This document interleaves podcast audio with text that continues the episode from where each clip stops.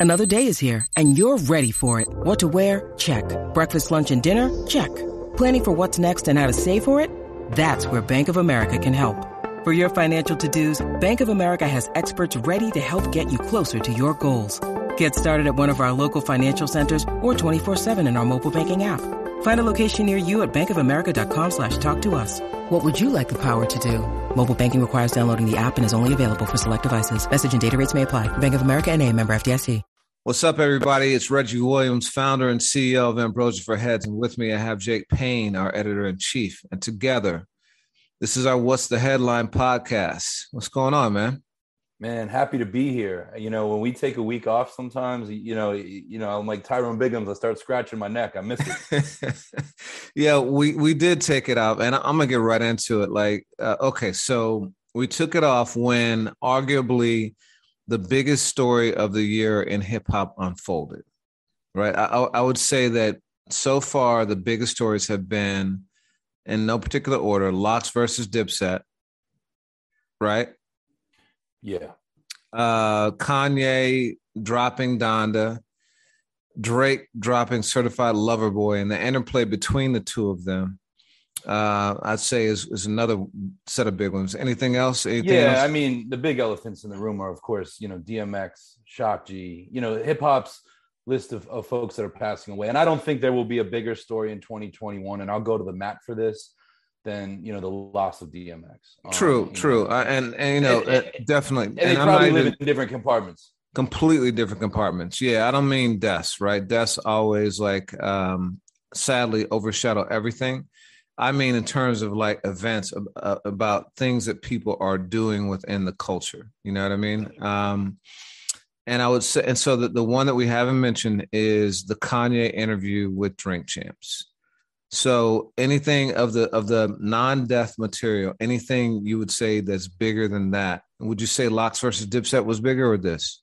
No, I you know, bigger in in its its like uh reverb effect, I would say this is this is bigger to a wider community. I think to hip hop heads, I'm to give it up to LOX versus Dipset, um, just because, and, and we'll get into it. But that you know we've never seen before. I think that there is a Kanye effect or a Ye effect that has existed for years and years, but especially in the last four or five. When he does an interview, especially his first after a while, um, those are those are true ripples and waves in mainstream culture.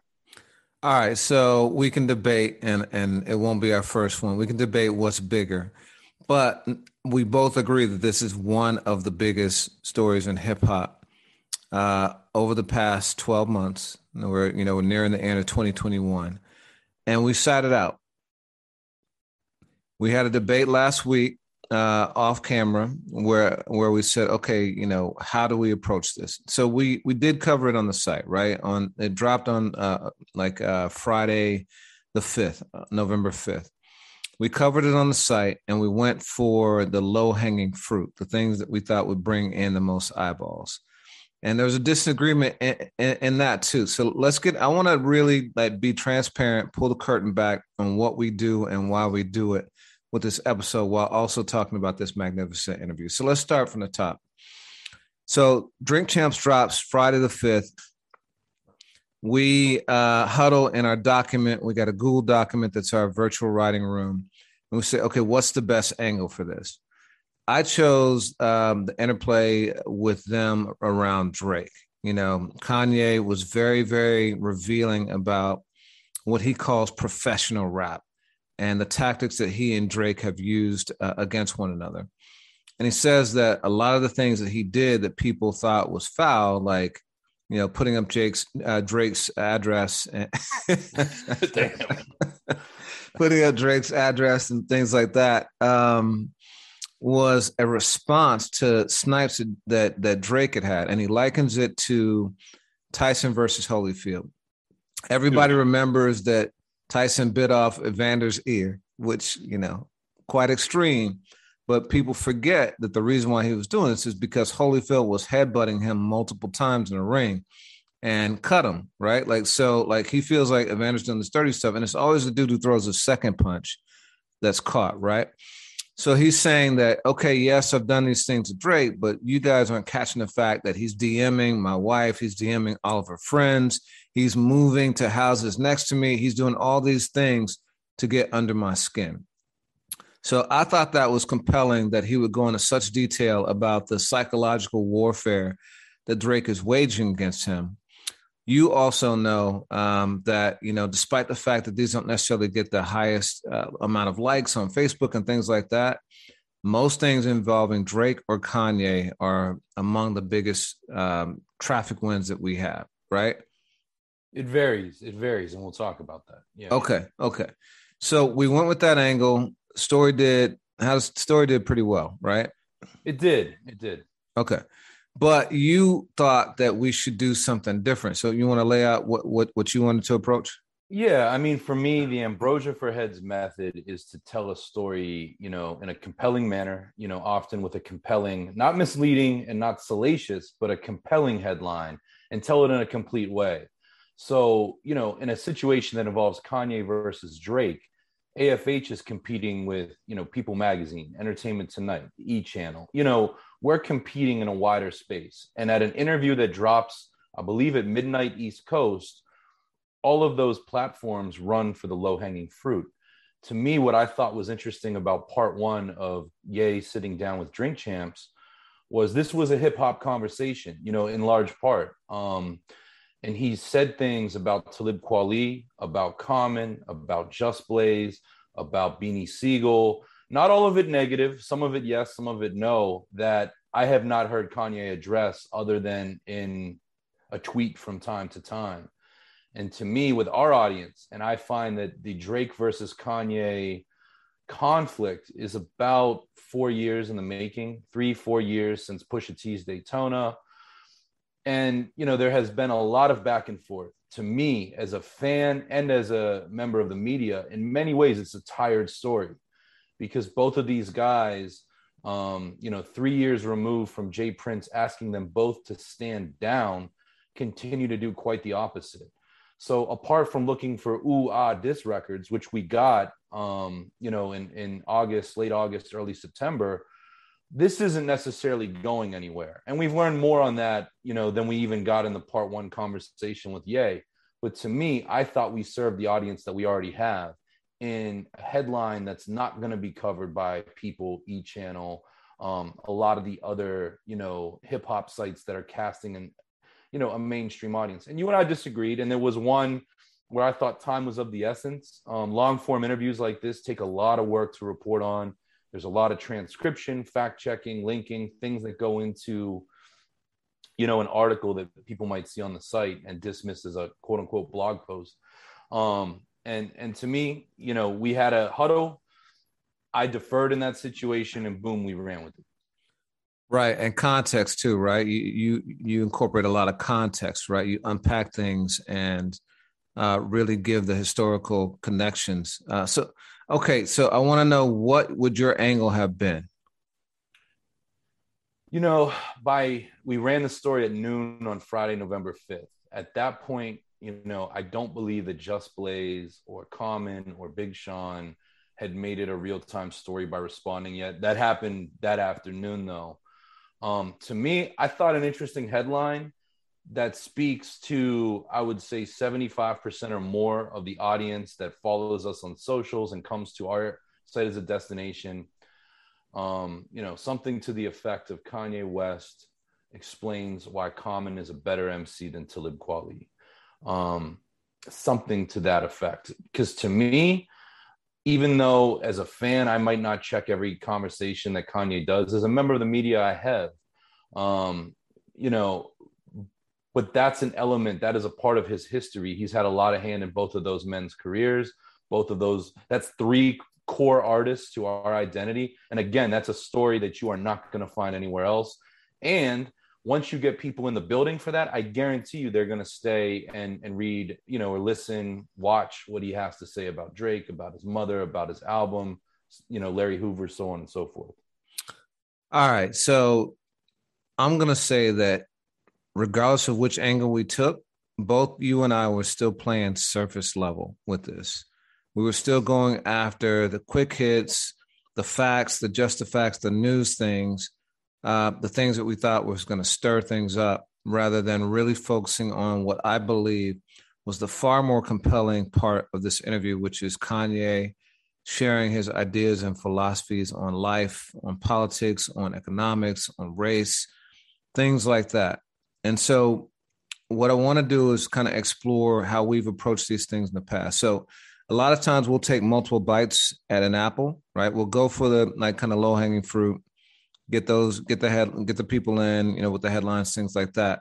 But then we'll go back and do a deeper dive into it and pull out the gems that other people aren't doing. And you know, you made a point earlier about yeah, Entertainment Weekly and people and all these people are doing this kind of story, but I would say that we AFH the fuck out of it, you know, um, and a lot of that is you, where even if it's the story that everyone is doing, we do it in a completely different way. We try to like uh, provide context and meaning and go much much deeper for the culture even if it's the you know the the more obvious story. But beyond that we also look to like highlight things that other people might have missed. And i think that whether we're talking about drake or talib or big sean like all those things are the kind of low frequency salacious kind of things uh, because it's about controversy rather than doing things that um, you know that than highlighting things that could actually be meaningful um, and and be something that that people could learn from. So, you know, what do you think about that?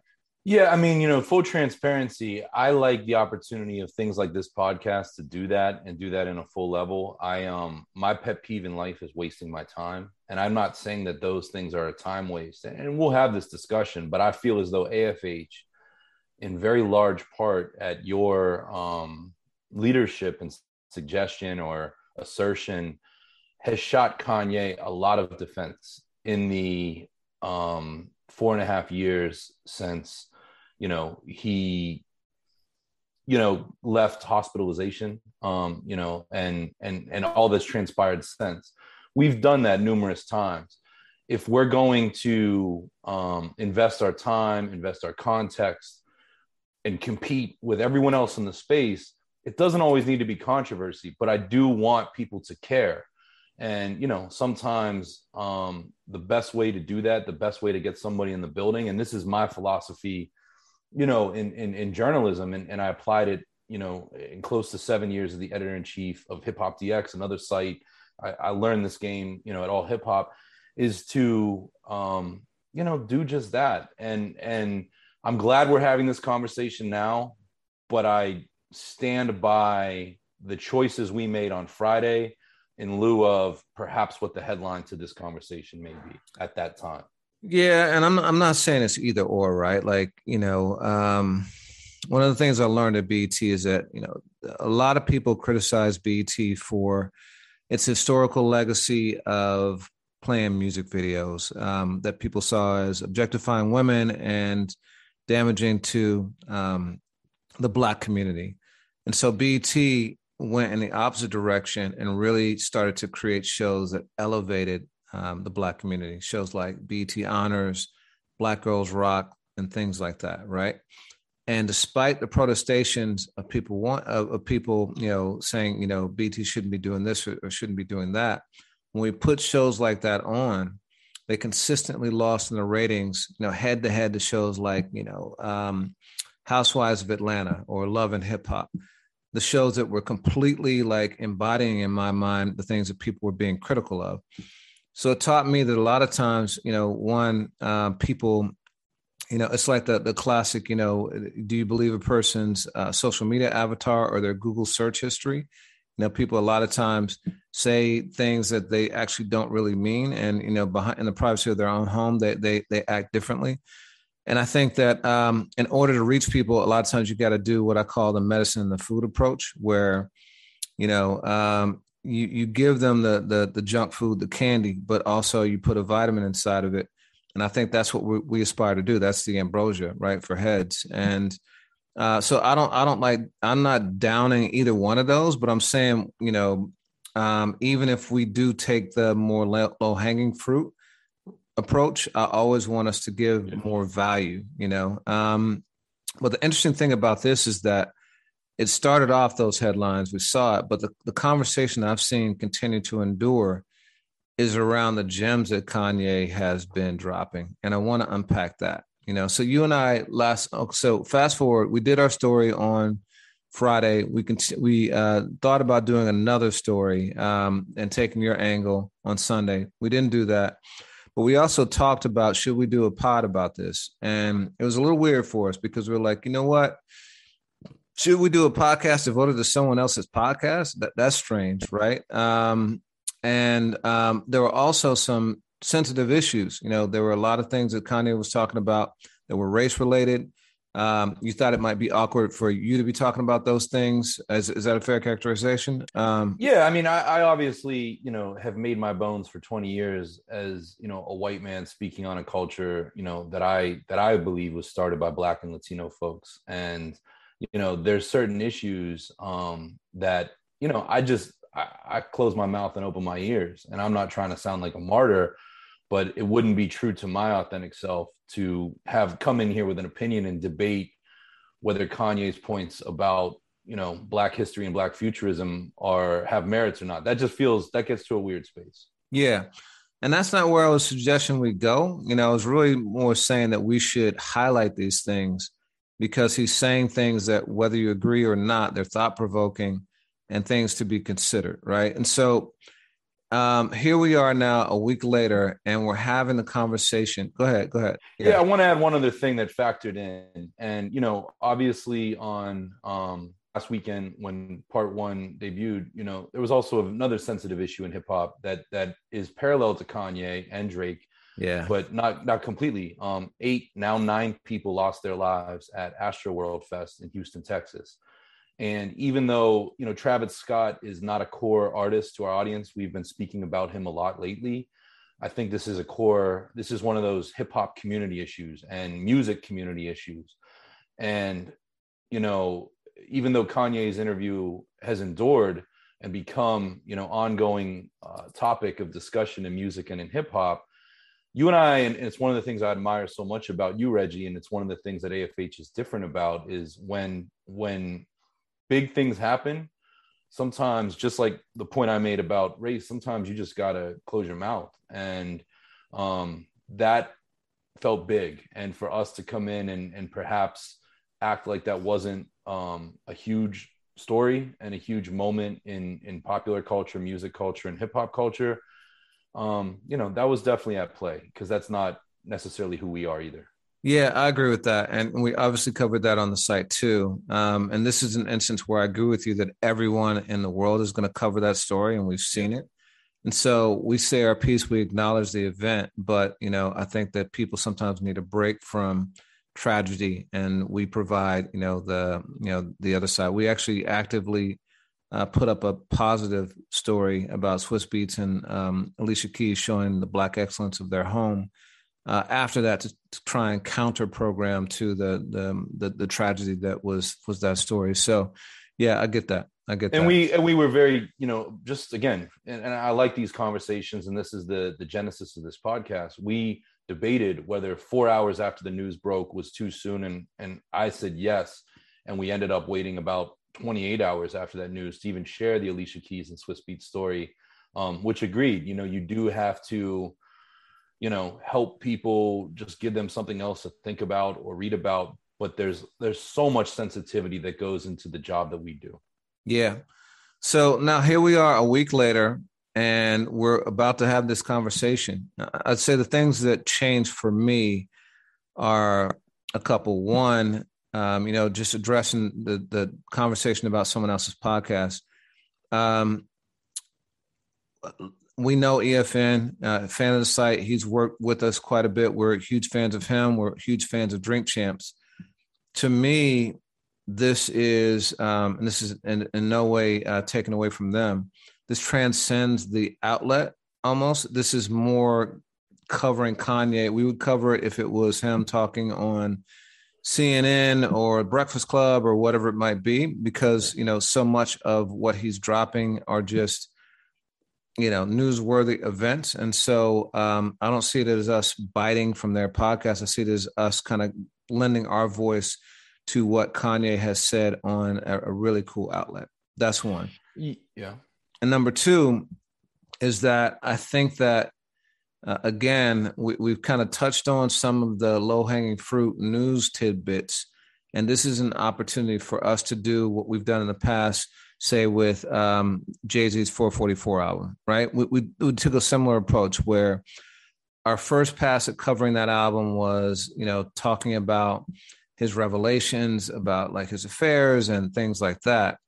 But our next pass was about all the gems that people might not have been d- discussing that were in that album, like, you know, building black wealth, um, you know, um, all the and uh, you know education self-education things like that yeah, gentrification like you know running businesses uh, owning property all those things so um, now is our opportunity to do this with this interview because I haven't seen a ton of coverage of the many incredible gems that Kanye has has dropped in this in this set of interviews now at this point.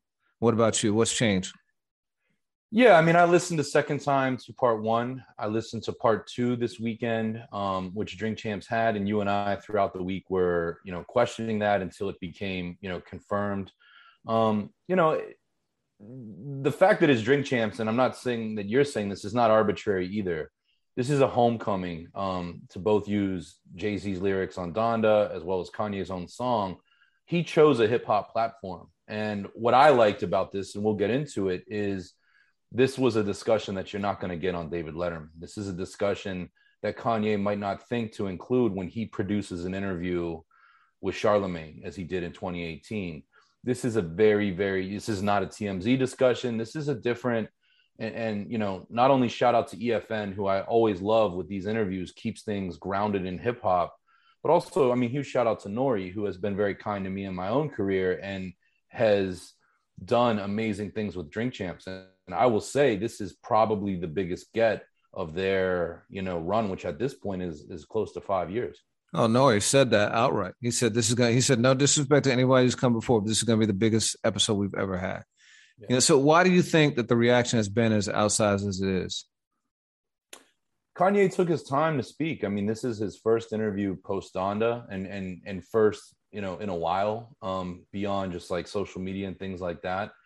And again, I think this, to use Royce the Five Nines, one of my favorite cliches of 2021. This checks all the boxes. Um, you know, it's got discussions on race, it's got discussions on politics, it's got discussions on music, on hip hop, on you know Kim Kardashian, West, all of these things, family, faith, um, Larry Hoover. There's so much here, and you know, and I think that you know, you and I will debate later. I'm sure if this is the best interview of the year or the biggest interview of the year, but it it's a huge interview at a time when I feel that you know those conversations like this are moving in every single direction. So to get kanye on a really unique format like this um, it's a big deal. Yeah you know i had i have a group chat uh, with some college friends and one of my guys was talking about how yeah he took the fat joe approach that this is the the greatest interview in the history of interviews which to me is is is absolute hyperbole you know what i mean uh, I don't even know that it's the the the the greatest Kanye interview, and that's not again taking away anything from this. Instead, what I'm saying is that you and I, as people who have covered Kanye very intensively over the last several years, know that Kanye has had a lot of really phenomenal interviews, and unfortunately, they get drowned out by the clickbait headlines that focus on small things out of context and take away from all of the game he's dropping about his business struggles, about you know his uh, desire and and the, the obstacles to break into the fashion industry, his successes, you know, uh, black empowerment, things like that. That is taken away, and that's why I, to your point, have ridden so hard because you know I, I feel like there is a ton of coverage of his negativity, but um, and it almost felt like design, like systemic to me, that uh, people were not focusing on all the things that he was doing that were empowering. Yeah, man. And you're trying to get signed to good music. no, I, I, I, I, 100%, you know, feel that, especially in terms of coverage. And, you know, one of the things that I think is an overarching theme of this conversation is Kanye feels betrayed by a lot of people that he's thrown work to, a lot of people that he's put money in their pocket and uplifted their profile. And when it came to one or two things, Kanye's mental health and his political views, they went in an opposite direction and condemned Kanye. And we'll talk about that. But I also feel as though there was a point in time over the last three, four years where a lot of the media did the same thing because making fun of Kanye or you know even more than the last three or four for the last five six ten years rants to to always quote kanye's rants and portray him as an unstable unhinged person there's a lot of page view money in that. There's a lot of advertising dollars in that. And you know we've done a lot of care in in covering you know some of that. I mean if you go, if you search kanye uh, the word kanye on afh you'll see it from all sides. We've covered the condemnation from you know other people and, and videos that have dissed him and a host of different things. But we've also given the man his platform his dignity and and to use your term that you said a moment ago context. Um so that's why we're here and that's what we're going to do now. Yeah let, let, so let's let's talk about those rants right? Um I, I, I, first started hearing that term on the i think it was the yeezus tour uh where you know he would stop during every show and really, you know, just talk to the audience. Sometimes it would be two or three minutes. Sometimes it could go as long as 10 minutes or so. And um, similar to these interviews, he dropped a lot of knowledge. He would also say things that were controversial. It was during one of those, you know, uh, speeches that he attacked Jay Z and Beyonce, and um, it was shortly after that that he was hospitalized. Um, that was 2016. Yeah. That was 2016. Yeah, because these these went on for quite a while, you know. But um, I think that a lot of times we live in a very polarized society where something has to be either or when truly it should be both and. You know, he can say things that are crazy. He can also say things that are wise. Um, and I think that it's been a disservice. And to your point, it's a great business to focus on the negativity because as we're learning you and I have known this, but as as other people are learning from the stuff that's come up about Facebook and things like that, you know, uh, negativity is what sells. If it bleeds, it leads is what has been a mantra in news for as long as you know for dec for decades. Um, the negativity is why you always hear about murders and stuff like that. Is what people gravitate toward for whatever reason.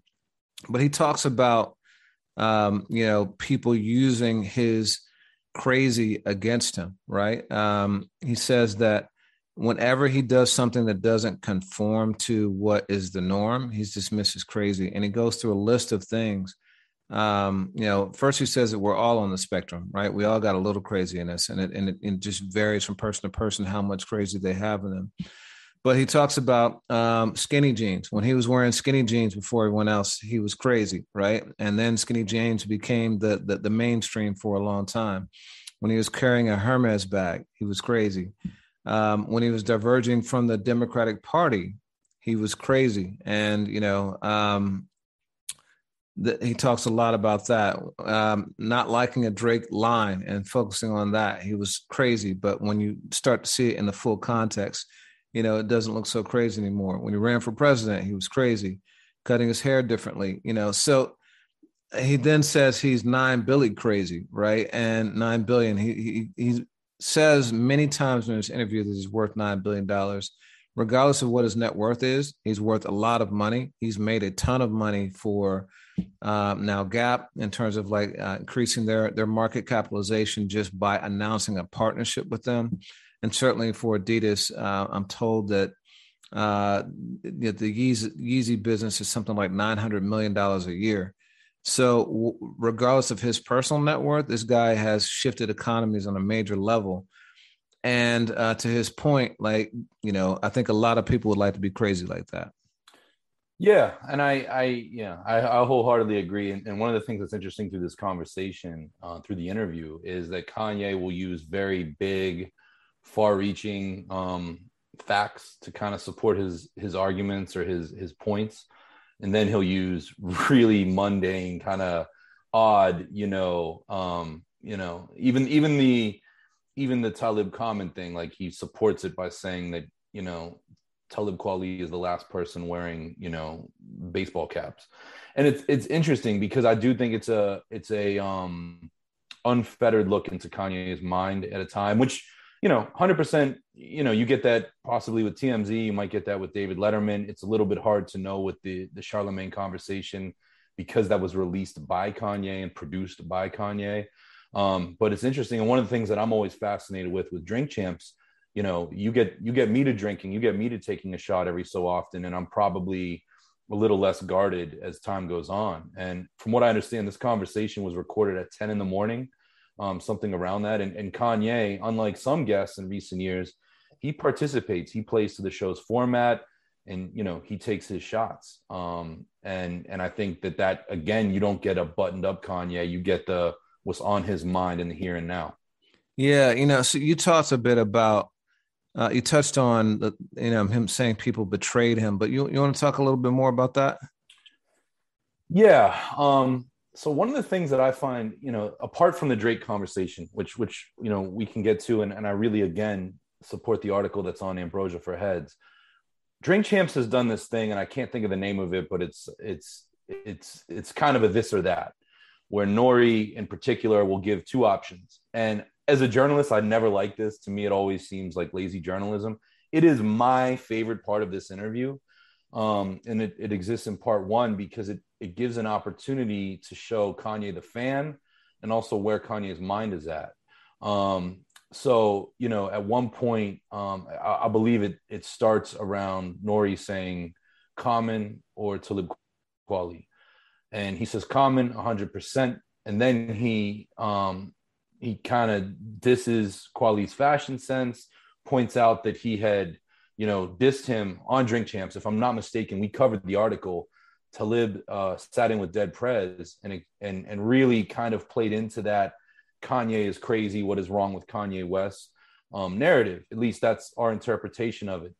And then Kanye even goes as far as saying that um, you know Common was was used by the Democrats in I believe the most recent election. You know, with his support of Kamala Harris.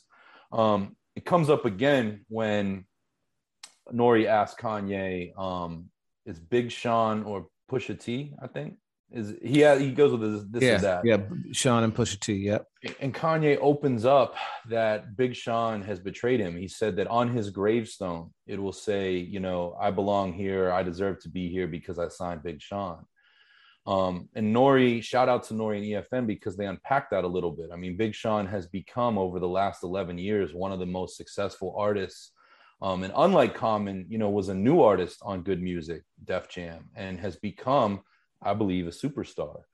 And and you know, Kanye then adds John Legend. He says both of these guys, you know, really went at me for my political views when I have done so much for both of you, and I'm really upset by that. I mean, obviously, I'm paraphrasing.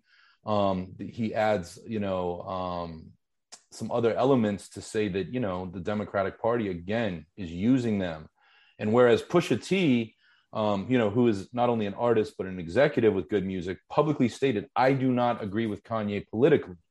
I, you know, support Joe Biden and, and you know Kamala Harris, but he never took shots." Whereas John Legend and Big Sean allegedly did. Um, so there was that element of betrayal, and I thought that that was really interesting. Um, I'm trying to think where there there were some other um, you know, he one other thing, and this doesn't necessarily fall under betrayal, but later in that this or that kind of game, Nore says Swizz Beatz or Just Blaze. And Kanye says Swizz Beatz because Just Blaze is a copycat. He copycatted my whole style and gets credit for Jay Z's Blueprint album, which I thought was so interesting. And and both um, Talib Kweli and Just Blaze have responded, as did Big Sean, and all of them have said, you know, this is news to us because in recent weeks we've we've hung out with Kanye, we've seen him, we've had you know amicable conversations. To hear this, um, and I, I thought that that was that was really interesting. Yeah, I think that uh, even Jay responded to the Just Blaze bit um, and said, "Listen, like that's not accurate." Uh, Kanye did the first beats, and I wanted to keep the, son- the same sonic template. So I asked just to submit beats that were within that sonic you know frame and framework and w- which he did.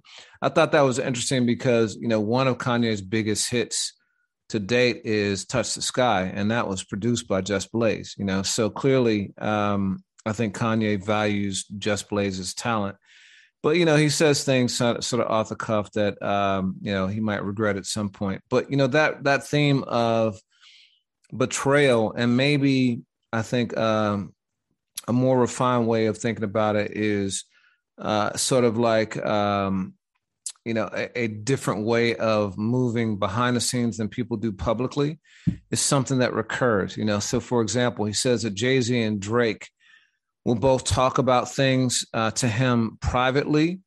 Um, but then when he brings those things to the fore in a public manner, they kind of like step away from it you know, and he talks about this with respect to cancel culture. He, he mentions um, Kevin Hart and Michael B. Jordan as you know people who like uh, Dave Chappelle and others for you know having a fearlessness with with saying things publicly, um, but but then kind of like um, toeing the party line private, you know, uh, publicly, but but not not not privately. These are his words, you know, and so you know, one of the things that he talks about is regarding politics, and we, have touched on this a bit, but he says something that I think is really powerful. He says that Black people are born into a vote, meaning that um, basically, you know, something like, uh, you know, 85%, 90, 90% of Black people vote democratically. He thinks that that is um, something that we shouldn't do because we as a collective are really ceding our power to change things to our benefit. Uh, he talks about how other um, minority groups have wielded this more powerfully and that um, they've done so by being more discerning and picky about what issues they choose to support versus like a particular party. Those those are, I think, reasonable statements, um, but he's been deeply criticized for it. And it reminds me a lot of sort of a lot of the, the, criticisms Van Jones has encountered over the over the years. You know, of, of um, formed a relationship with him over the last couple of years or so, and um, I know the the work he did with the First Step Act, which has literally freed thousands of Black people from jail. Uh, but because that act was done with Trump and his administration, there was a tarnish to it, um, and so people focus on the means instead of the results. Um, and I think that that happens with Kanye as well. Uh, so I, I, just think it's um, I think it's thought provoking again, and whether you agree with it or not, something worth you know kind of highlighting. You know, again, I mean, I come into this conversation as, as a white dude, but I, you know, Kanye also pointed to Ice Cube, you know, having sitting down with Trump and considering what might be what might be possible, which is something that we covered during 2020 in a very, um, I thought, you know, contextualized, interesting way through this podcast and through the site and Kanye, you know, basically said before people even, you know, looked at what the merits of that conversation were, they were killing, you know, metaphorically Cube for even having a conversation. And I thought that that that was interesting because one of the questions that I asked myself and asked my network over the last four years is, you know, if, if Donald Trump were to ask you to lunch, to sit down, what do you say? Do you say yes or do you say no? And you know that applies to anybody that you may vehemently disagree with or that is um, somebody who is um, you know highly controversial and whose decisions affect a lot of people and i like kanye's point that we shouldn't you know dismiss based on that alone i thought that that's interesting and because the alternative to your point is you know uh, a basically taken for granted alliance with another party. And i thought it was really interesting. One of the sound bites he said um what was it like 95 is that the number? 95% of black women you know, voted in favor of of Harris, you know, and he said that's more popular with black women than Drake, and it, and it got a laugh. And my numbers might not be 100% there, and nor nor nor may Kanye's. I've seen a lot of people say that this interview and his points need fact checked, but um, again, I thought it was interesting fodder. Yeah, you know, he talks a lot about the notion of control, right, and um, the sense that there are greater forces controlling people. Um, and so part of that might be the prism of race and what it means to belong to a collective group. So you have to act a certain way. These are things he's saying. Another is social media. You know, and can, cancel culture another one, right? So people might think things and have discussions in private groups, but will never say those things publicly because uh, they would be canceled by groupthink. When reality is, a lot of people have very nuanced thoughts about things. They're not just like you know bluntly one one category or another he talks about uh, the kind of bullying that happens within social media, and um, he says that people are tethered to certain things. Uh, they're tethered to material goods. You know, he talks about not having a house now because a lot of people are tied to their house. You know, they buy the house and then they go out and they're away from their families, working, support themselves, and like in order to like keep this house or this car or whatever lifestyle they have that's anchored in material goods he talks about people being tethered to success, success, metrics. And for a lot of people it's the number of social media followers they have and then it's the number of likes you get per post. And you know for artists it's like spotify position billboard position um talks about tiktok. You know this whole notion that people are controlled by forces that you know he said he he tried aspires to live in a free way and live by his own thoughts instead of like being forced into a particular group or category. Yeah, I mean, I absolutely thought that was interesting. And you know, one of the things that I don't one of the things I think needs to be said about this, there are gems, and, and you're you're you're highlighting some of them. But then Kanye does this thing, and he's done this throughout his career. This is not exclusive to the last four or five years. He will say other things that completely um, maybe misalign with other points. And and and and that's interpretive based on me but at one point in the second part of this interview he says i want to buy america. And it gets a laugh and he doesn't really qualify it. And i thought you know there's times where kanye really strikes gold and he shows you um, that he's got an active arguably brilliant mind. And then he says things that it, it, reminded me of you know the the brothers in paris song i watched the throne where they cut into blades of glory and Will Ferrell, they cut to a part of the movie. He goes, I don't know what it means, but it sounds provocative.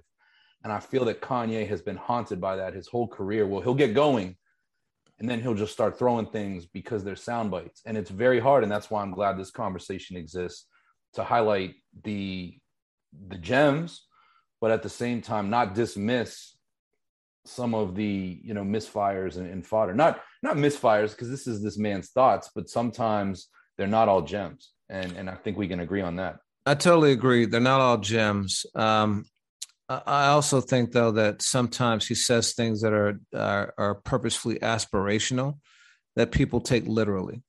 Uh, like I don't think he truly believes he can buy America. That would be like in, ridiculous. But I think that he believes that we limit ourselves a lot of times in what we can actually do, and you know that is our biggest like detriment. You know, he's got a ton of land in Wyoming, but you know, I, I, think to illustrate the point, one of the things he says is that he wants to take himself public, put himself on the public market. And if you listen to that, at first it sounds ridiculous. Like what individual could be on the stock exchange? But when you start to think about it in terms of like Elon Musk as an individual, and the outsized value that Tesla stock has, you talk to any person, you know, with an economic background, and the the market capital of Tesla does not make sense. It is not anchored in reality, right? Um, it's it's it's almost a meme stock at this point. But what people are doing is they're investing in Elon Musk. They believe in him as an individual, even more so than his company. And so effectively, he's taken himself public. So is what Kanye says so absurd when you think about it like that. Yeah, and I mean we're also living in the age of NFTs. I didn't think that was so absurd either. I think that's a good example. And maybe you're right on the Buy America thing, but there's times where I feel like you get Kanye going, and uh, it's it's it's interesting. But yeah, I mean, I, I, didn't mean to disrupt your thought though. Yeah, no, no, but that was it. That was it. You know, you know, but getting back to uh, some of the things he was saying about the black community, in addition to uh, saying that we're born into a vote you know, he starts talking about the notion of Black history and he questions a couple things about it. He says, Why is Black history taught in America starting with the point of slavery instead of going back and, you know, focusing on the fact that we were kings and queens in Africa, some of us, and, you know, the cultural contributions we had there and things like that, which I think is a very uh, interesting point. He also says, why is it that we're so focused on, and this is like, you know, a lot of criticism that came around like um, the movie 12 Years a Slave. You know, why do we keep seeing these same stories recur about our enslavement and things like that instead of the progress we're making, the the the progress we can make, and things like that. And he says that you know, instead of Black History Month, or maybe it should be in addition to Black History Month, why don't we have a Black Future Month where we focus on the possibilities um, that are there for Black people rather than just focusing on um, you know the tragedies of our past again, if you agree agree or not, cool. But I think very thought provoking um, comments. You know. Let me ask you a question, just yeah. as a black man. Are those are those ideas or those comments either in part or in in whole? Are those things that you've heard before?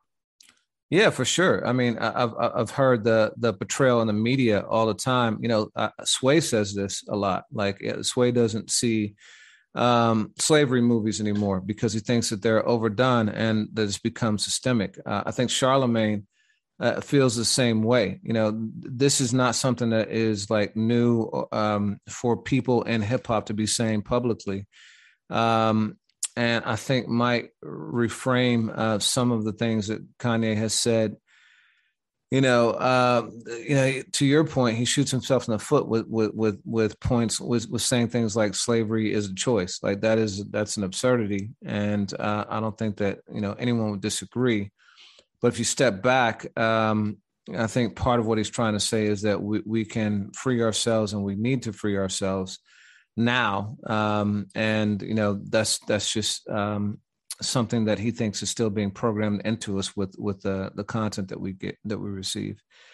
Um, you know, to that point, he also talks about um, Larry Hoover and um, and likens that you know what happened to his generation and a lot of people in the community is that you know, we hear about crime, we hear about um, you know the inequities of arrests and incarceration and sentencing and things like that but we often don't think about the impact on the community, which is that um, it's an entire wave of potential leaders that are taken off the table. You know, and he talks about the effect that's had of people who can teach the next generation about property and um, building your own business and all these things. So, you know, again, just things that I think are um, noteworthy. And the last point on that, I think, is that he talks about he says that uh, we don't farm we farm land that isn't our own.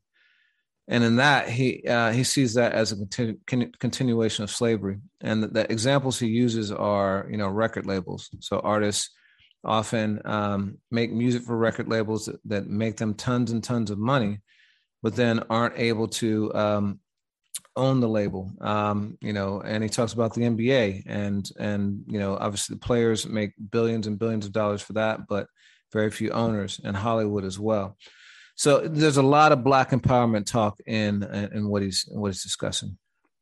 Yeah, and I mean, you know, I, I really I really like the fact he brings Larry Hoover Jr. with him, and anyone that's listened to Donda knows that you know releasing, freeing Larry Hoover Sr. from from prison is um is one of the things that's on Kanye's agenda right now, and you know, again, that aligns with something that you and I have you know covered with AFH of you know I don't even like necessarily using the word gang. In in, in my writing I say community organization. Um, when you talk about whether you're talking about you know gangster disciples or the Crips or the Bloods there's a time and a place. And I love that Kanye is using this moment which has a lot of liquor to kick some nutrition um, be it what you're talking about being it about you know giving a different portrayal than you might see on on you know TV over somebody who's been very influential to the city of Chicago and talking about things like Cabrini Green and all this you know different stuff. So you know I do 100% um, echo your sentiments that there's there's there's some nutrition to this discussion and it should be covered on equal measure with anything that's that's crazy or salacious. Yeah, you know, on Larry Hoover, he makes another interesting point. He talks about the fact that um, uh, for a lot of us, our outcome, our life's outcome is really based on circumstance. You know, he talks about going to prison with Kim, who's doing a lot of work with Van Jones and others, uh, reforming the criminal justice system. And he said that he went into the maximum security portion and he looked around and he saw um, basically the equivalent of Kendrick himself, RZA, um, and uh, I think someone else And his point was is that you know these are people who are genius, and if they had been given a different set of circumstances or placed in a different context, they would have been him or they would have been you know this person. And he, you know, conversely, could have been Larry Hoover in a different dimension, you know. Um, and so I, I thought that was really, really powerful for him to say. Yeah, I like that. And I mean, again, to my point, you know, he'll make that statement, which is really powerful, and then make a point of look at where Just Blaze is now and look at where I'm at. And, you know, that comes from a place obviously of emotion or um, ego. Um, you know, and, and it's it's it's again like when you unpack it, it's hard to talk about one for me and not talk about the other. I know those are very isolated ideas, but they relate to each other. Um, to your point, one of the interesting things that I thought Kanye said is he hates the word rapper and he feels as though that's a racist word. And for me, you know, covering this culture for for 20 years, I hate the word rapper too. Like um, we obviously like I use it in my writing, but I never lead with it. Um, you know, shout out to my man Andres Tardio at, at, Genius years ago when we were working together at DX. He was the one of the people that always used the word MC. Everybody was an MC. Kanye was an MC, and at the time that sounded so 1980s to me, early 90s. But that's something that you and I use in our vernacular. We were we really treat the people that we cover as artists, and if we're gonna you know specify who they are to hip hop, I use the word MC before rapper because I feel like Kanye made the point that it it really reduces um, somebody's impact of, of what they're saying when you just call rapper. I thought that was an interesting gem in there.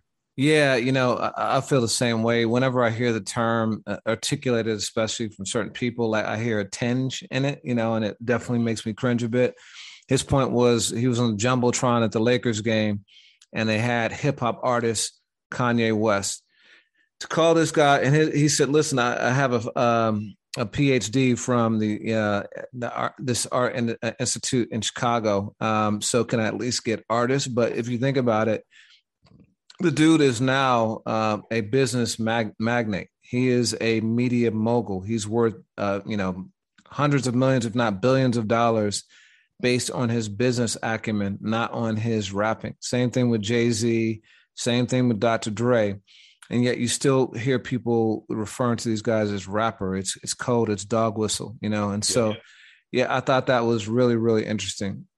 You know, another thing he talked about though, and I'd love your take on this, is the power of music and the responsibility of artists to make what he says is you know is redemptive music and so he talks about um, uh, how, uh, and I'm curious as to if you knew about this. Bone Thugs-n-Harmony apparently said that that you know they were approached by federal agents and asked to make uh, more negative, kind of violent music. Is is that something you'd heard before? Not something I remember hearing. You know, there's a lot of stuff surrounding Ruthless Records and and kind of the the, the feds paying attention, NWA and and things of that nature. That wasn't something that was top of mind for me. And when he brought it up in the interview, I was um I had to kind of look it up too. Yeah. So he said that, but he said, listen, a lot of the music we put out there, and you and I talk about this a lot. Um, you know, we go back and forth on putting overly um, misogynistic or, you know, violent music on. Like, uh, just, just we try and be thoughtful about it. But so much of the music just pumps that mentality into the community. Um, what what did you think about what he had to say about it? Yeah, I mean that was one of the things I, I, thought was interesting, and obviously, you know, there's a time and a place for all different types of music, all different types of genre, and there's death metal and all of that. But I thought it was an interesting point to make again of what we what we choose to put in our minds and ears. And I thought about it when he said it. Um, you know, Kanye's produced disc records and he's done a lot of things. I mean, recently, you know, with Pusha, but years ago with Jay Z. Um, and but I can't say that Kanye has produced and co-signed records that I thought were massively detrimental. And and I'm if I really sat and thought deeper, I might come up with an answer or two. But he's been protective of that idea throughout his whole career, in my opinion. Yeah, you know, and he he talks about um, discussing this with Drake and saying, you know, here we are, we're two guys who are supremely accomplished. Neither one of us is hood dudes and yet we're talking about killing this person and what we're going to do and stuff like that. Put you on a Gildan. yeah, what, what are we doing? You know, we, have got to we've got to re- make redemptive music. Why would we, you know, um, you know, put out this kind of music when it's not even representative of who we are?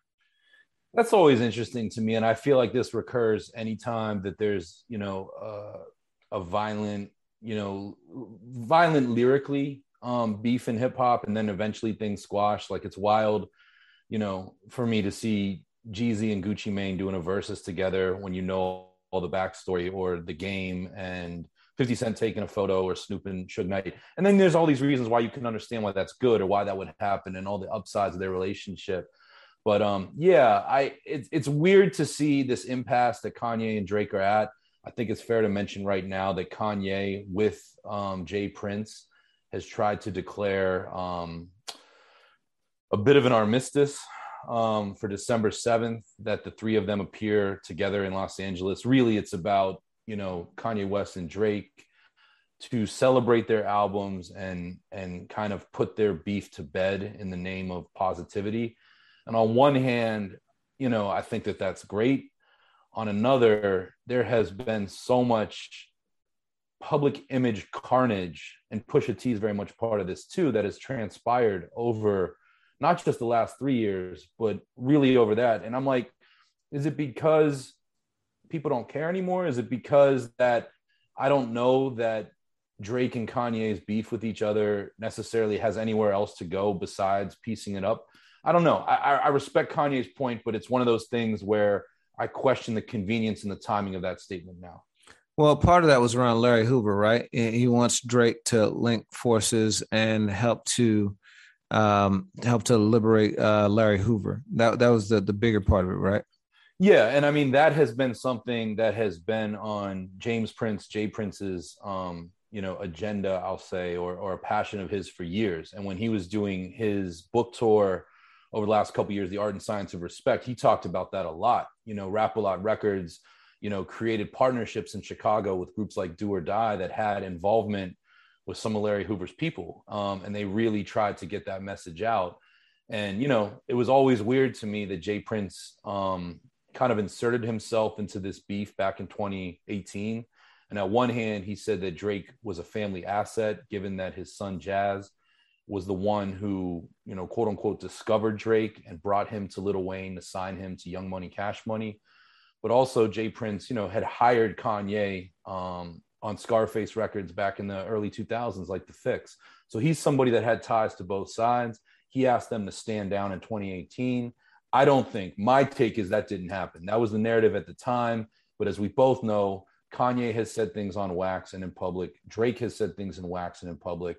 And here we are. And you're absolutely right. It's it's kind of brought to this other thing, and it reminds me a little bit of you know um, Minister Louis Farrakhan bringing together Common and Ice Cube and Mack 10 to put that beef to get, you know, to bed. And I know he tried with other other instances in hip hop like uh, Snoop and Suge Knight and and and different times. But you use peace with something that's you know nutritious or something that might be bigger than the music as a, as a to kind of spotlight. But you know, uh, what what is your take of this this December seventh idea? You know, um, I, I, think that I think that what they should do is the Verzuz. You know, I think that if you really want to like um, raise awareness and also like you know settle your beef in a more constructive way, do Verzuz, man. It's it's the biggest platform we have for that kind of engagement. Um, I do think it would be the biggest of all time. They could have something like literally two, three, four million simultaneous users. It, it could just be gigantic. Um, and I think that that's something that would be great for the culture and could potentially bring them together. You know, just just get it out there, put it out in the open. It's been a competition. They've been circling around it with releasing albums around the same time and like you know all that stuff. Just just make it official and do it. I like that idea a lot. And, and also, I mean, not to take away from Larry Hoover, use that as the platform to bring out Larry Hoover Jr. or put some information on the screen on what yeah. viewers can do to bring this man home. Um, I sure. like that idea a lot. And, and to me, that, that keeps it hip hop. And that also brings um, some finality to something that I think that that is interesting to people is, you know, who's better, who's bigger, who wins. Um, because that's something that both of these artists, Drake and Kanye, and also Pusha T, have long wanted. You know, they want the word, and I don't think I don't think the loser would be over. I mean, we've all watched Meek Mill come back after losing to Drake. Um, so yeah, I, I really like that idea, and let's let's bring it back to the interview too. Well, yeah, but, one, but, oh. but, once, but yeah, it's the Gucci and uh, Jeezy template, right? Like, um, they had their Verzuz. It was it's Gucci and Jeezy, right? Uh, they had their yeah. Verzuz, and um, they brought out Stacey Abrams, you know, and that arguably allowed for Georgia to like you know control Democrats control the Senate race. Like, you know, people dismissed that, but like there were so many people tuned into that. And um, you know, to to put that kind of messaging in an event like that, so it can absolutely tie back to Larry Hoover that's a that's a hugely great point. And what I was going to say too is throughout part one of this interview, you know, they asked Kanye about Verzuz, which is something that we've covered on the site even months ago that he wanted and was down to battle Drake on Verzuz. But Kanye said, "Yo, I'm with it." And and bigger than that, I want to battle everybody. I want to battle as a producer. I want to battle as a rapper. I think he even jokes that he wants to battle in fashion. Um, and battle himself. Yeah, exactly. yeah. You know. Yeah, who do you think will win that that that Kanye versus Drake? Man, I mean, that would, like you said, be the biggest thing in the world. I um, you know, subjectively based on the music, I tend to go Kanye. Um, but Drake is, you know, so so capable of pulling out um, you know, big stops. And it kind of reminds me of the lead-in discussion before Verzuz happened of KRS versus Kane and Drake has some Kane in him of just being so smooth and so calculated. Um, and and he could be able to to I don't I won't call it an upset. I don't know if there is an upset in that battle, but Drake could easily walk away with the dub too, based on how how um, you know strategic he's with it. But what about you? I don't think there's anyone on the planet in hip hop who can beat Drake in a Verzuz. I think Drake has the most hits. I mean, it's it's it's that's just factual. Drake has the most hits of any hip hop artist in history. And that's just solo. When you start to count the features that he has and things like that, his catalog is unrivaled. Um, now, it, it is subjective in that if you don't like Drake, you're not going to think that. But if if you're just talking about hits, um, like you know, and and also his run has been 12 years, like nonstop. Yeah, you know, Kanye has been doing this really since what, like 2003 or so. Yeah. Uh, but he's had fits and starts. Like he's had ups and downs. A lot of people weren't down with Yeezus. A lot of people weren't down with Life of Pablo, like that. You know, he's had and Ye, um, or, or uh, yeah, Ye, right, or yeah. Yeezy. Um, yeah. um, he's had some some some albums that people didn't really feel. Uh, whereas Drake, there's not he hasn't had a downtime in 12 straight years. No, that's big facts. But also, I think that, and, you taught me this when we did the Finding the Goat competition. Not taught me this, but did a great job laying it out in the conversation. There is a nostalgia effect. And the fact that Kanye has been close to 20 years and had some of those those breaks and those misfires creatively there's a nostalgia aspect there where i feel that uh, that people to watch kanye get back into form and channel that aspect of himself you know, bringing it to the discussion, one of the things that I thought was interesting on the music tip is he said that of his records, he was really he was more proud of "Can't Tell Me Nothing" from graduation than he was the "Through the Wires" of the Jesus Walks. And I thought that that was really really interesting because that might be my favorite Kanye song of all time. Um, and he even revealed something that you you probably knew I, I had heard said before. It was originally intended to be a Jeezy record, um, but it showed the transition of him being able to tap into something else, kind of make his his second or third step artistically. And even as Kanye was talking about that, one of the things like having that platform for him to talk about his catalog that way or discuss why Nas is his favorite rapper but sucks at basketball. Um, that made me really like this interview a whole lot more than the interviews that I've seen over the last four four years, four and a half. Yeah, you know, and another thing about the Verzuz is that, as you and I have learned time and time again, um, it's not just about the records; it's also about the performance. And um, I think Ye might sell his performances a little bit more enthusiastically than, than Drake would. You know, I think he's just more of a dynamic performer. But yeah, man, um, great interview. Anything else you want to you want to talk about with, with, with that? No, man. I I'm I'm curious of of you know this interview sort of like versus with with the other big moment one of the other big moments that you mentioned at the top LOX versus dipset there's this has a way of of of of reverberating. And i feel that there will be beyond december 7th whether drake participates or not um this this will have impact. Naturally i feel like talib just blaze people that were mentioned are going to have something to say i'm curious i mean this is this you'll never hear me say this sentence again in my life I'm curious of, of how Kim Kardashian reacts because one of the things that Kanye did was really say, I'm fighting for my family. And I don't like her publicist. I don't like the way that they portray me, um, you know, her machine and her business as crazy or as unhinged. Um, and you'll never hear me say divorce because I haven't, you know, I haven't gotten the paperwork. And I thought that that was really interesting that uh, probably a lot of people that have gone through breakups or had tough times can relate to, similar to Jay Z's 444 album. Yeah, absolutely. So, how does this interview impact your uh, thoughts about Donda, the album? You know, it.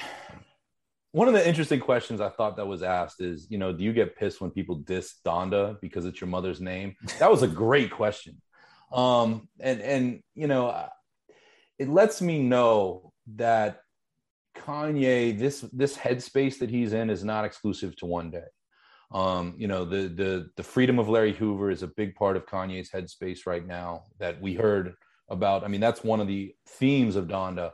And also that just like I am so convicted in my ways that I'm gonna go to jail tonight, you know, refrain. Um, that's something you kind of get from this. It, it it doesn't necessarily bring me any closer to the album. Um, I've been working as we are well into November now, um, the last couple years we've done a 20 20 best of albums list of the year and i'm ready to have that conversation with you pretty soon. We got a couple albums coming out. Donda's on my list of 20 um, it wouldn't be on my list of 10 but it made me it made me believe that kanye is talking it as he's walking it as it pertains to that album. But what about you? So the album has continued to grow on me you know. Um, i had this same experience with Yeezus. In fact, I wrote an article back when Yeezus dropped um, called Five Things uh, I Love About Yeezus, and none of them are the music. You know, I, I really, it was just too dissonant and too harsh for me at the time. But as I listened to it more, my my ears started tuning from what I expected and wanted to hear to what it was and what I actually heard. And I really liked it. And I actually was, it's the only time I was on um, Reggie Ossé, rest in peace, Combat Jack's podcast, and uh, talking about that article. But by the end of the year, it was one of my favorite albums of the year.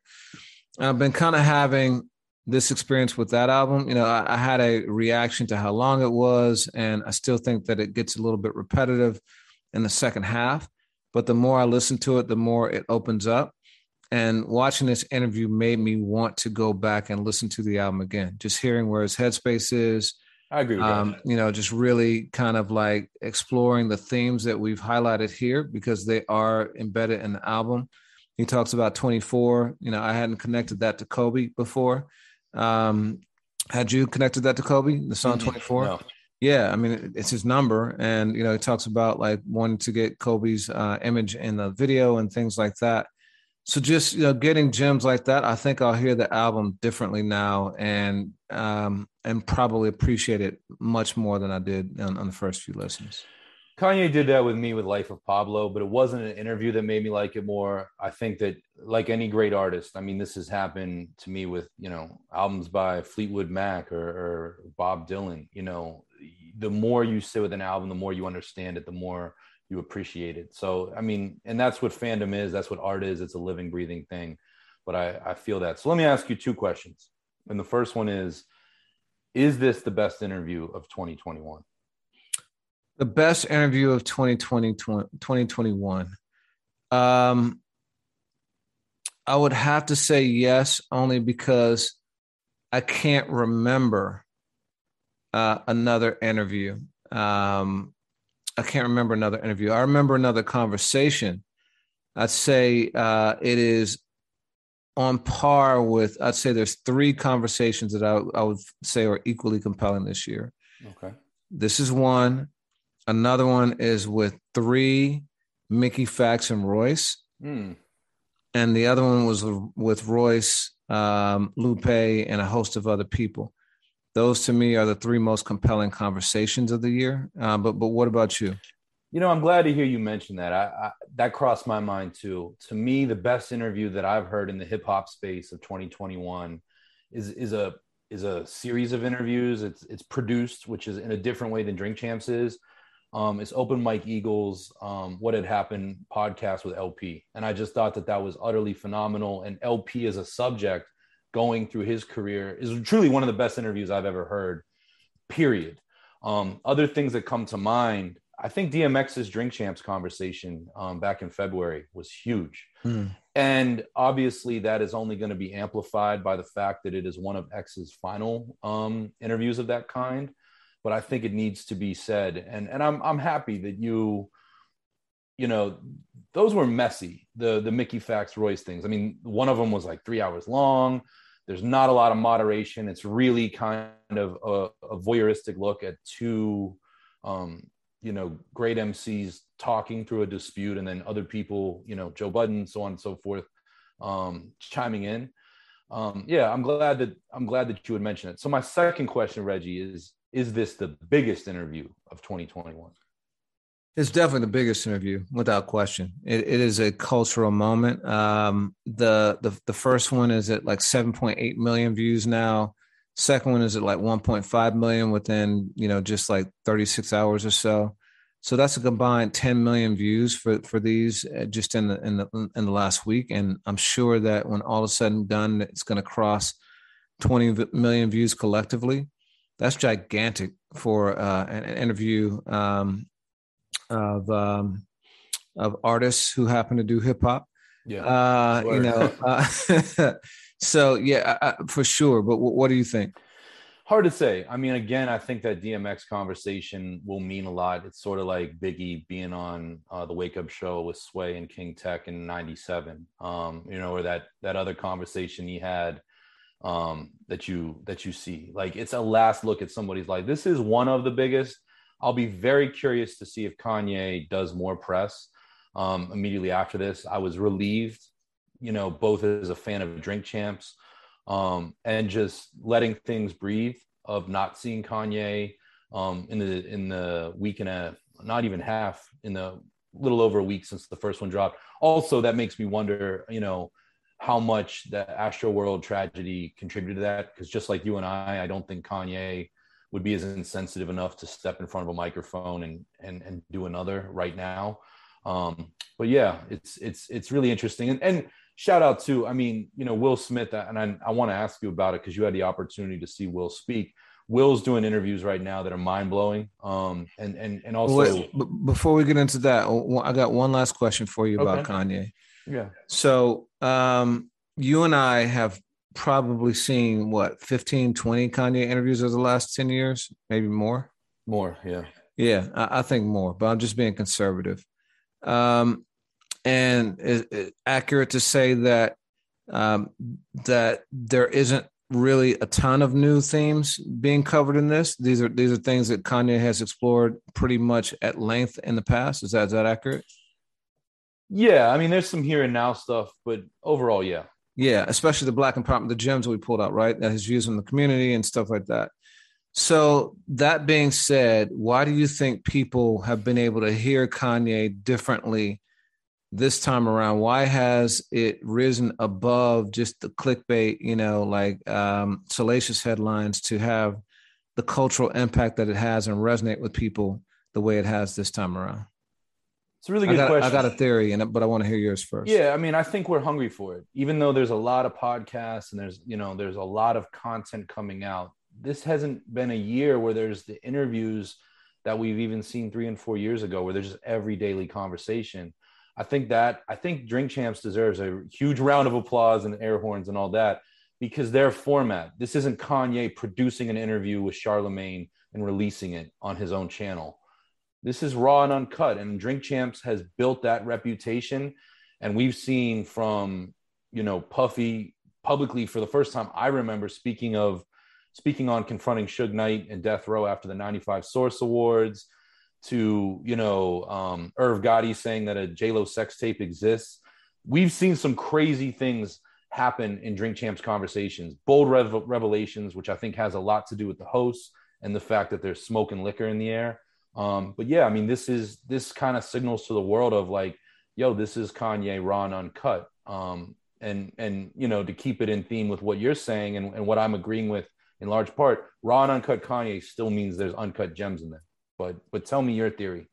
So I got I got two theories, and one of them literally just came to me while you were talking. So uh, one is the first one that I had is that I think people couldn't hear past the MAGA hat. Hmm. You know, and I think to his point, like uh, we've allowed ourselves to be put in such tight boxes that we can't even bother to hear or parse out the opinion of someone who seemingly has, um, you know, other differing opinions than we do. And so that hat was such a powerful theme that I think once he had that on, people just couldn't hear past it. That's one. But two, and this goes back before MAGA and um, kind of explains, I think, you know, the the the rant stuff and all that stuff is that we've all been through a collective uh, mental health crisis over the last two years. I would say that uh, probably we as humanity have a better understanding of mental health uh, problems than any of us did, you know, two years ago, given everything we've gone through with lockdown and COVID and, you know, the polarization of the country, all that stuff. And so I think that um, people are more sympathetic and nuanced to um, mental health, uh, um, you know, language and perception and things like that and so are not as easily to dismiss something as crazy and be caught up in that label. And so it allows people to hear more um, complicated um, complicated concepts without dismissing things as being crazy. That's a really good point. And also I'll, I'll as you said that i get one more too. This is the first time that i recall kanye speaking since trump lost the election. Hmm. And it hits differently when you see a guy defending um, the right to be to have conservative idealism or be pro-life or be um, all the things that, that kanye articulates himself as being when you're not living in a society if you disagree with that that you feel as though that is the regime that is what's being forced upon you. And yeah i mean i think that's a huge factor of like okay like you're entitled to your, your thoughts but that isn't in our face everywhere else we look. And, and arguably it still is as it was in in 2018 19 or 20 yeah, he's also not alone anymore, right? You had Cube coming out, you had Wayne, you had a lot of people kind of like uh, crossing um, the line and and, and extending, uh, you know, an arm to Trump, a hand to Trump. So yeah, good point. Yeah. So sorry, what were you about to say? No, I mean, you know, it, it I'm I'm Will Smith, eager. Will Smith. Yeah, I'm eager to dive in. I've been hesitant because I really wanted to catch his show in Philly and I was out of town. But um, you know, Will Smith has been doing some phenomenal interviews this year, and it doesn't necessarily pertain to hip hop, but I think Questlove has I, he's done some phenomenal interviews too. Um, you know, in, in regards to his documentary too. Um, the fresh air conversation alone was was stunningly good. So yeah, yeah, I saw Will Smith. Uh, he did his uh, book booked uh, book event release event in uh, Brooklyn. Uh, he had Spike Lee interview him, and he basically just told stories. And Jeff De- Jazzy Jeff came out, uh, did a DJ set. Then they performed together. They performed brand new funk and Man.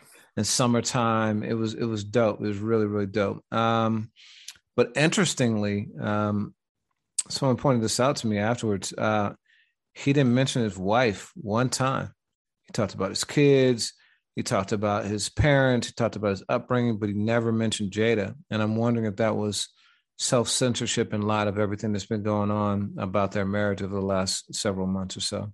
It might it might equate to what we're talking about with Kanye is is that becomes the loud part. And for me as a hip hop fan, you know, I, I know I just mentioned Kim Kardashian, which might be a first on this podcast, but I don't really care about the Jada Pinkett Smith stuff at this point. That's an ongoing saga. I I'd be much more, you know, popcorned up for those stories that you're talking about, and I'm curious if Will wants to keep that attention to all the other things he has to say, then you know, do it as a couple.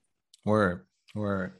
All right, so we got a couple quick other things to cover. Um, you just broke this to me like right before we started recording today. Um, so you want to you want to tee this one up? Yeah, so you know, Snoop Dogg has an executive position at Def Jam now. Um, as of this year, we've we, have we have spoken about it in passing before. Um, first big signing of what I would consider an artist that's already out and established. Snoop announced that on the Joe Rogan podcast that um, Def Jam has signed Benny the Butcher, which is which is wild to me. What, what what's your initial thought on that? Yeah, it's it's, it's wild to me um, on a on a few levels. So first of all, this isn't Benny's first major deal. You know, he Conway and Westside Gunn were were signed to Shady Records. That one was always an interesting one to me. You know, uh, you know, M has I guess prided himself on finding you know the most authentic artists. You know, um, you know, Fifty was that. Um, you know, you and I are big fans of Westside, uh, you know, formerly Boogie, now Westside Boogie, and him having that authentic voice. It's, but you know, sonically speaking, and Yelawolf, you know, same thing. Um, sonically speaking, that was a weird signing to me because I just hadn't heard anything like that come out of of Shady, and that was a pretty short-lived um, partnership. So I think that you know it, it, spoke for itself. I think the thing that surprises me the most about this signing is that Griselda has prided itself for such a long time on, on being an independent movement and um, really doing things their way. So, and Benny, especially with his Black Soprano family. Uh, I'm surprised that he would even sign another deal because I don't think he needs to. Uh, um, you know, but then again, I think uh, instead of looking at this as you know, as Kanye would say, someone farming someone else's land, I'm gonna think I'm gonna uh, imagine that this is Benny, um, you know, capitalizing on opportunities in the way that he wants to, similar to how Jay did with Roc Nation, where you know um, he went and, and and also like what what, what RZA did with Wu and going to different labels and signing them to different artists to maximize your your your revenue and value, probably short term deals, and taking advantage of that machine to to keep building your own empire. That's what I, I assume this is. Um, and culturally speaking, I think that Def Jam makes a lot more sense sonically, historically, and things like that than than Shady Records as a signing for Benny. He could be the next great in a long line of of MCs. But what's your take? Man, I had a lot of thoughts. I mean, initially, I thought that you know it's amazing to me that that Eminem, um, Paul Rosenberg, and you know Mike Heron and the rest of the team at Shady sign Griselda before Paul Rosenberg loses his job as the chairman of Def Jam or the CEO of Def Jam, and now Def Jam goes and signs an artist that Shady did in 2017. Um, it's it it just seems um, a little late. but also, I mean, I'm happy for Benny. And I think your point in, in comparison to Wu is a good one. I think that Westside Gunn, Conway the Machine, and Benny the Butcher do this amazing thing where they create these deals and partnerships, soak up game, benefit from bigger infrastructures, more marketing, more promotion, a radio team, and then move it right back into their own silos. And they do so without ever compromising the art. To me, Benny the Butcher already made a Def Jam album last year, and it's it's my favorite Benny album, Burden of Proof, um, which was produced by Hit Boy, featured Lil Wayne, featured Big Sean, uh, featured Rick Ross. Like that felt like a Def Jam album. It sounded like taking an artist like Benny, who had made great, you know, um, independent DIY music with Daringer and Alchemist, and then moving it into the Def Jam system and showing it with a different level of polish or a different type of um, cachet to it, different aesthetic. What, so what about that made it sounded like a Def Jam album to you? What what made it? I mean, you know, just based on association. I mean, Nas had already made you know albums with Hit Boy. Hit Boy is this hit making producer from Watch the Throne and Big Sean and all these different records, and then you go and you get a different kind of feature than you got on Tana Talk Three or on Plugs I Met. Um, just more of it. I think a lot of people were surprised to see Wayne, Sean, and Benny on a song together. But it worked. I mean, it was a jam. Um, and, and one of those records that really grew on me. Um, to me, that feels like the Def Jam formula. Um, but you know, again, I'm happy. But it's it's interesting. One other point is, you know, Benny was the one artist that I believe signed to Shady through the group. So we're never. I don't think that we're ever going to get at least in the current understanding, a Benny solo album on Shady. I ne- I wasn't necessarily expecting one.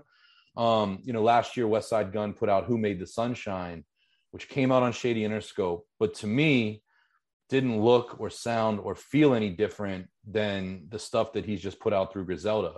Um, you know, similarly, you know, I've had the opportunity uh, to hear a lot of Conway's upcoming um, Shady Records, you know, album "God Don't Make Mistakes," and I really like it, but it's not a hugely different album than what Conway's put out, you know, on his own drumwork label or through Griselda. Um, and that's that's the gift of of Griselda as a movement. Even their, you know, what would Chinegun do album? I mean, you and I were astounded back in 2019 that that album didn't didn't have the the Interscope or the Shady Records effect of sounding like it was trying to be something besides what the group was. And to this day, it's one of my favorite albums released on that label, especially not under an artist named Eminem. So this one surprises me. Um, I do think we'll see music. What I hope for, best case scenario, is that it positions Benny, who is without a doubt one of the best, um, one of the most prolific, you know, artists of this moment right now, um, and and allows him to kind of do what they did for Pusha, which is you know take him up a few rungs in the ladder. And I feel that Pusha was always a great MC. Um, people that listen to Re-Up Gang mixtapes and Clipse albums been knowing that. But once he stepped in the Def Jam building through G.O.O.D. Music, it took him to another level. So I would love to see that happen with Benny. But you know, anything so the, you go ahead. So the Griselda guys, uh, you know, are prolific. You know, each one of them releases probably three projects a year, maybe even more. Uh, do you think that Def Jam allows him to continue doing what he does in that regard, or do you think that they try and make him conform and you know more to the one per year type approach? That is a great question because sometimes you know you wonder if Gunn's album on Shady would have been different if Gunn didn't sandwich it between two independent releases. And there is, I mean, there's you know this as a as an entertainment lawyer in the past, like there's clauses in contracts that stop artists from releasing music within certain windows just like there are contracts for doing tours if you can't be in the city for six months if you're going to come back on a big tour and perform um, you know on one hand that would probably work to def jam's advantage on another i can't imagine benny with all that he's accomplished with his with his brothers and by himself to be willing to sit down for you know nine months or a year and not do anything else unless yeah. there's a total change of strategy. Yep. All right, cool. Uh, another one that stuck out to me was that uh, Snoop wants to run Death Row Records. Yeah. Um, I didn't. I didn't see the article, but you want to tell me about that? Yeah, I mean, Snoop just just made the point in his press run for his upcoming album, and also, I should add one point. You know, Snoop recently put out a single with Benny, with Busta Rhymes, um, and, and, and we could talk about it in passing, but it's it's funny how there's a two pronged approach to that news. But you know, Snoop had said, you know, Death Row has floundered um, since you know basically Suge Knight lost the label. Um, you know, it's it's been owned at one point by Hasbro, the toy company. It, it keeps changing hands. Uh, for a time, they were putting out, you know, releases like we never got. Shout out to Sam Sneed, whose photos behind me. They put out that album. They put out Danny Boy. They put out other things, but the label hasn't really been run with a whole lot of um, flair and excitement other than merchandise. I see a lot of kids, as you probably do too, wearing death row shirts and hats. So apart from merchandising, the label, you know, doesn't really seem to work. And Snoop says, I want the job and I've been in talks with them, but let's make it happen. And I do think that would be really good for death row. The amazing thing is if that were to happen, and I'm sure that Snoop would want, you know, tremendous equity in the company um, that would be his third. Com- that would be his third deal of this kind. Um, Snoop is currently at Def Jam. About over a decade ago, he came back to kind of resurrect Priority Records and put out his 10 or so favorite albums that that label had put out with a special new cover and Snoop liner notes. So Snoop could, uh, you know, he could become the revivalist for these labels. But something seems right about Snoop um, and Death Row being together again, just like it seems right that LL Cool J is back at Def Jam? Yeah, I think it's good publicity, but you know, practically speaking, I don't know that it would be um, um, such a success. You know, I think about like Snoop's track record as a label exec of his own, and I can't think of you know maybe the Eastsidaz, um, but I, I, can't think of uh, tremendous like success that he's had as a label owner outside of you know doing his own music. And so, um, you know, I, I wonder whether or not he would actually be able to kind of revitalize the label. Snoop has an incredible ear for talent. I mean, you know, he he through Snoop was how I learned about Terrace Martin. It's how I learned about Problem. It's how I learned about Damani. Hope I'm saying that right. Um, you know, Bad Lucc, different people. Snoop lacks follow through, and I think that that is because he has so many pots on the stove with his own career. So you're right, but I mean, Snoop's been wearing the chain again the last few years, and Death Row is too impactful of a label to be just cast away and relegated to shirts and hats. And I don't know about you, but a lot of the artists on Death Row that are still, you know, active today, I don't mean to sound cynical, but I'm more interested in the music that I didn't get to hear from the mid 90s than I am, you know, of some of the stuff that they're putting out now. And that's I am not speaking of Snoop Dogg, but there's other people. And yeah, I um I'd like to see it happen. And I'd love for a hip hop story and an ownership story to see Snoop own the label that, you know, uh, in some ways created his life, but in others damn near nearly took it. Yeah, you know, I think the important thing for me would, would be that there is continuum, you know, continuity. So, uh, you know, going back to the Benny Def Jam, I think Benny makes sense as an artist because you can see kind of the timeline, the progression from LL to like you know Jay and DMX to you know Redman and Meth to like Benny, like it all fits. It all like you know is on a line. Um, you know, some of the artists you mentioned, I could see a problem on Death Row. Um, I could see uh, Jay Rock on Death Row. You know, not even necessarily all TDE artists would fit fit Death Row. Um, but um, you know, a lot of times I think labels are revitalized and there's just no connective tissue to what they used to be. You know, Def, Justin being Bieber being on Def Jam, like is like the ultimate point to that. So, right. Um, you know, I hope Snoop is successful with it, and I hope he brings back a sound that really reflects what Death Row Records should sound like in the 2020s.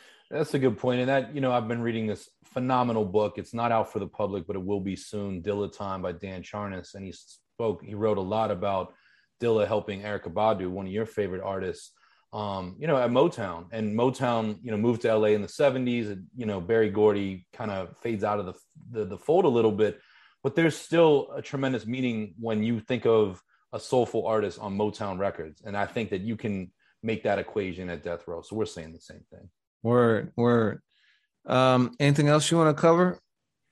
you know, you mentioned Verzuz, um, December second. I'm excited about this one, kind of, sort of. Um, you know, obviously there's there's folks that are missing from the party, but uh, Three Six Mafia versus Bone Thugs-n-Harmony on Verzuz. I like to see uh, Midwest, and I'm gonna put Memphis in the Midwest um, for that one. A Midwest battle of this kind. I think this one will draw in a lot of people, and um, you know, obviously a lot of the Three Six camp is, you know, no longer um, you know, no longer around. Obviously, DJ Paul and, and Juicy J most certainly are. Um, but uh, I, I look forward to the celebration of that music. Um, but that's the big one. And then and then one other thing. But do you have any any thoughts on that one going into it? Yeah, I mean, uh, I, am a big Bone fan. I never really got into Three Six that much. You know, um, I hits, but like the music never really resonated with me. So I'm not sure that this one compels me as much, but uh, I know there's definitely an audience that will be really, really uh, hot and heavy for it. So yeah, yeah. And early three six like Mystic Stylez, that is so influential to like an ASAP mob and and different folks like that. So I'm eager for it. Um, the other thing I just want to say, and I don't mean to inundate folks with bad news. Um, you know, UTFO's Kangol Kid has stage four colon cancer. There was an update on that. I know you're a, you know, UTFO is is a interesting part and a critical part maybe of your hip hop journey. But in a year where we've we've lost so many, I just urge people to uh, you know, put out good energy towards, you know, a really important MC that I think often doesn't get his due.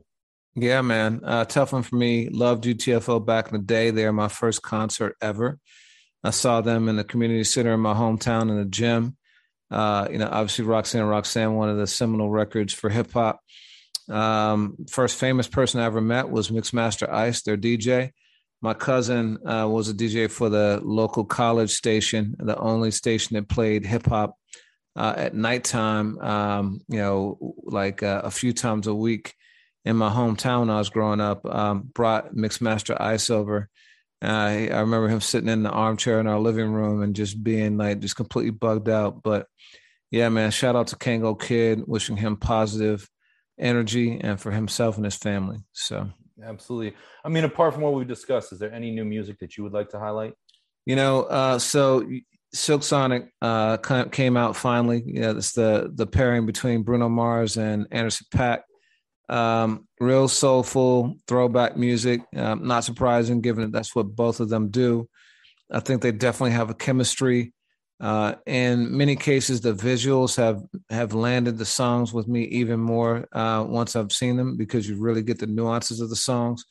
Uh, but that's a great project. Short, I think it's only like seven or eight songs, maybe nine songs. It's um, but it's a, it's a, it's a great listen. really really dig that. Another album that came out on Aftermath and uh, no Dre involvement as far as the liner notes I saw, but uh, it also shows why Aftermath is just on a run anymore. You know, absolutely. Um, shout out to Joell Ortiz. He put out his autograph album. Uh, I encourage anyone to check that out. I think you may be hearing more from Joel and us soon. Um, you know, just two records I'll spotlight real quick. Um, you know, you mentioned Jay Rock earlier, uh, mixed by Ali, uh, you know, who was TDE's longtime engineer and now the owner of Death Row's old studio, Can Am. He brought his first artist to the table outside of TDE, Malik Moses and he put out and and this is an artist that I had not heard of before, wasn't familiar with, but he put out his first single um, on Ali's No Name Recordings, and it's called "Show Me Something." I've been playing this record a ton. It features Bas from Dreamville.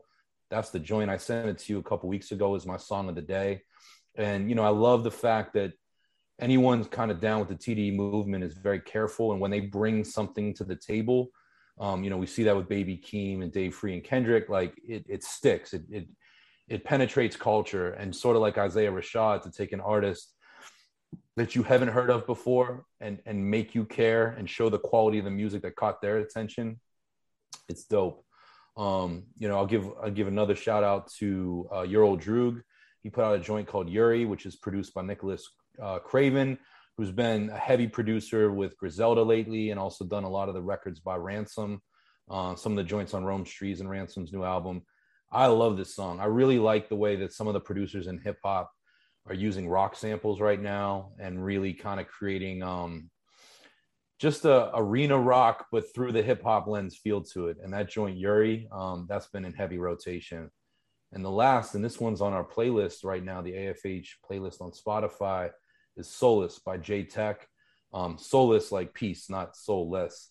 Um, and he's an artist out of Maryland that I don't know a lot about. Um, you know, I, have been checking for him over the years, but I can't even tell you I've read an interview. But man, he's put out uh, two or three songs this year, and, and this one has been heavy rotation. I sent it to you. You added it to the playlist, which I love to see. And uh, yeah, that's actually my song of the week. Oh, word. Yeah, my song of the week is After Last Night from Silk Sonic featuring Thundercat. Just a real cool throwback groove. Feels like 70s soul. Dope. You know, really like what these guys are doing. Uh, two of my favorite artists independently, and glad to see them come together. So, yeah. Word, man. Well, this was a great discussion. Shout out to Kanye. Shout out to Drink Champs. Shout out to everybody that we talked about. And and uh, it won't be two weeks till we do it again. Nah, for sure. For sure. All right, man. All right, man. Peace. Right, man. Peace.